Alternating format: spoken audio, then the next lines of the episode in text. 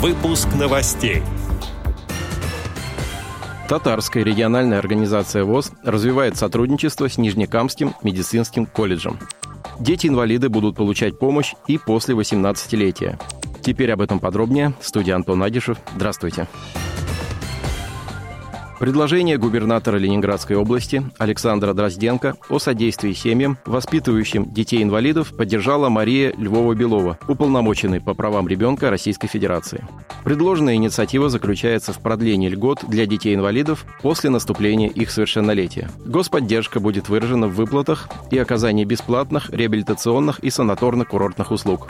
Работу по закреплению льгот планируем организовать на уровне федерального законопроекта. Содействие государства будет направлено на те семьи, которые с рождения воспитывают детей-инвалидов и полностью берут на себя все обязательства. С наступлением 18-летия господдержка граждан этой категории существенно меняется, но им по-прежнему требуется помощь близких, пояснил Александр Дрозденко. Мария Львова-Белова отметила, что сопровождение семей с детьми-инвалидами в Ленинградской области находится на высоком уровне. Также на встрече проанализировали обеспеченность региона детскими дошкольными учреждениями и организацию сопровождаемого проживания молодых людей с инвалидностью.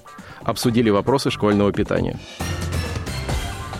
Сентября 2018 года при Нижнекамском медицинском колледже открыта группа по обучению массажному делу. Такую группу удалось открыть благодаря инициативе председателя Татарской региональной организации ВОЗ.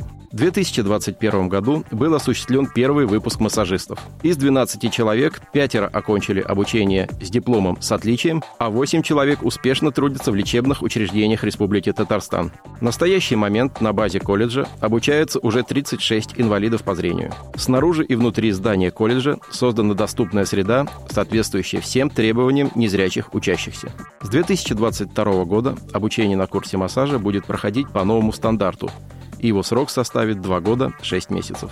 Студенты не только получают в медколледже знания по массажному делу, но и активно участвуют в концертах и занимаются спортом. В марте этого года в колледже были организованы мастер-классы по массажу. Преподаватели призвали будущих студентов сделать выбор в пользу Нижнекамска, так как, по их мнению, это единственный медицинский колледж в Республике Татарстан, где предоставлена возможность обучиться и быть востребованным на рынке труда.